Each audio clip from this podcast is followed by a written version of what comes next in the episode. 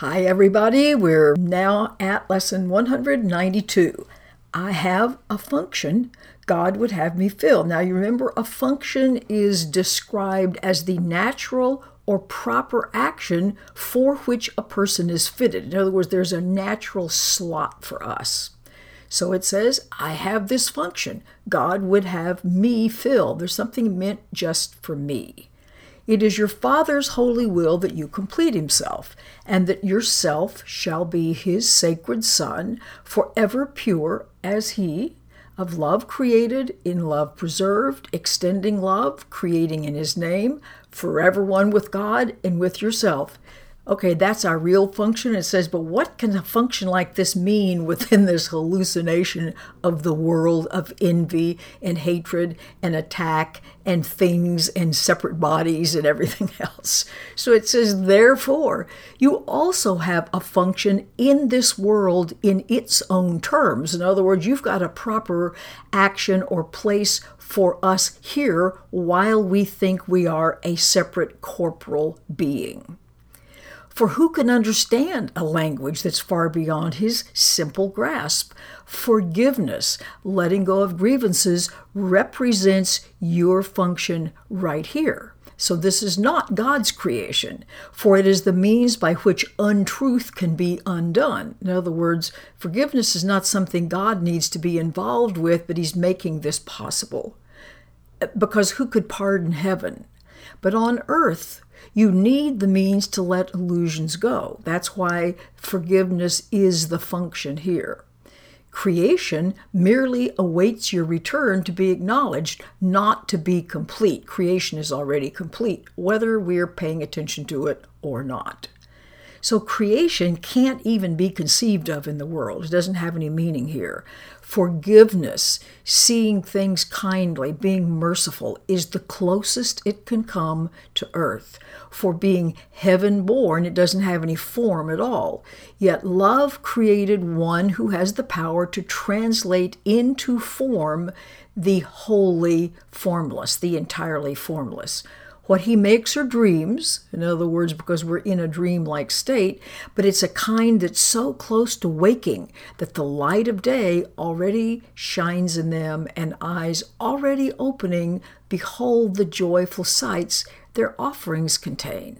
Okay, forgiveness, letting go of all of our attack thoughts, gently looks upon all things unknown in heaven, sees them, that's anything that's unloving, sees them disappear, and leaves the world a clean and unmarked slate on which the Word of God can now replace the senseless symbols, all those fear-driven symbols that are written there.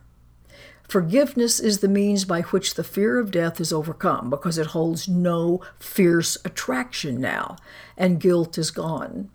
The reason why death holds an attraction, as it says in The Obstacles to Peace, is because we're more afraid of love and joining than we are of death. Very weird, but true. So forgiveness lets the body be perceived as what it is, just a simple teaching aid, like a telephone for communication, just to be laid by when learning is complete, hardly changing him who learns at all. In other words, the dropping the body doesn't do a thing to what we are. The mind without the body can't make mistakes. It can't think it will die, nor be the prey of merciless attack. How are you going to attack a mind that's not currently associated with a body? We've run into this before. What are you going to do to it? Nothing. Anger becomes impossible, and so where is terror then? What fears could still assail those who have lost the source of all attack, the core of anguish and the seat of fear? That would be the body, of course. Only forgiveness can relieve the mind of thinking that the body is its home. Only forgiveness can restore the peace that God intended for his Holy Son. Only forgiveness can persuade the Son to look again upon his holiness, because we remember that when we let go of grievances, our grievances are about actions that bodies take and words that bodies say.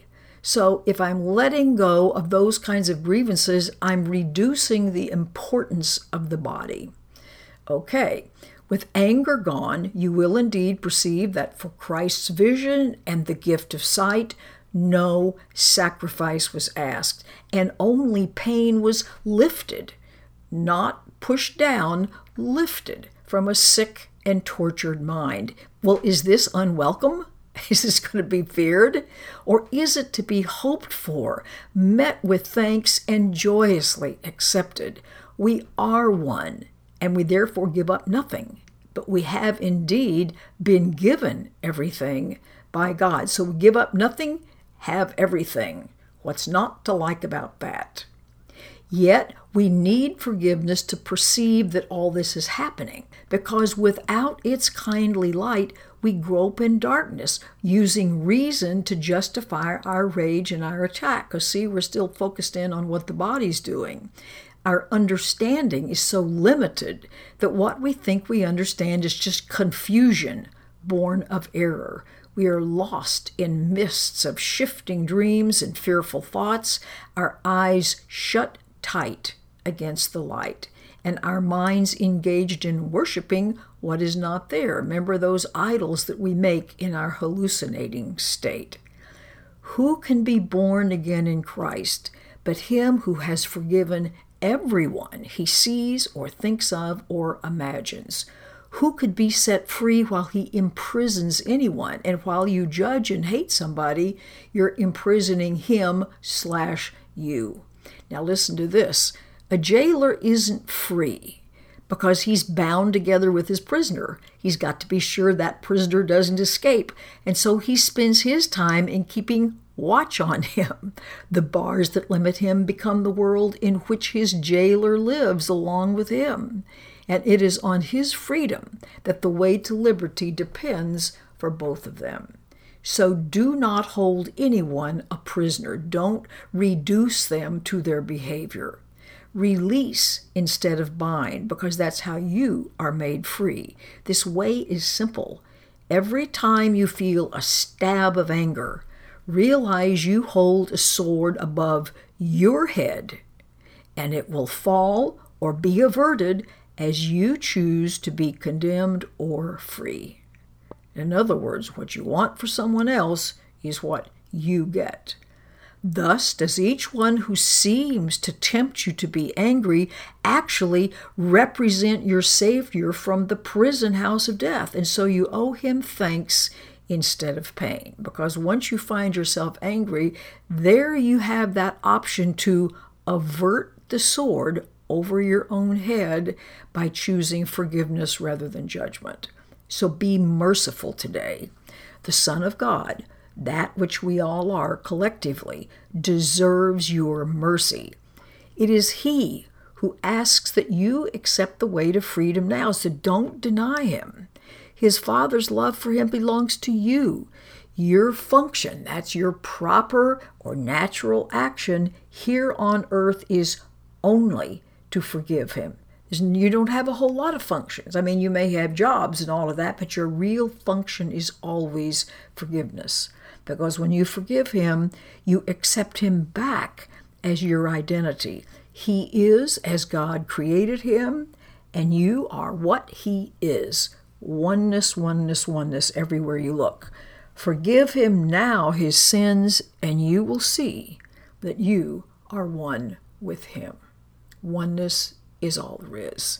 So look with easy eyes today. Just do everything you can not to judge everything, to just let go of any distressing ideas about anything or anyone that occur to you. And you will have a much better day. See you tomorrow. Bye.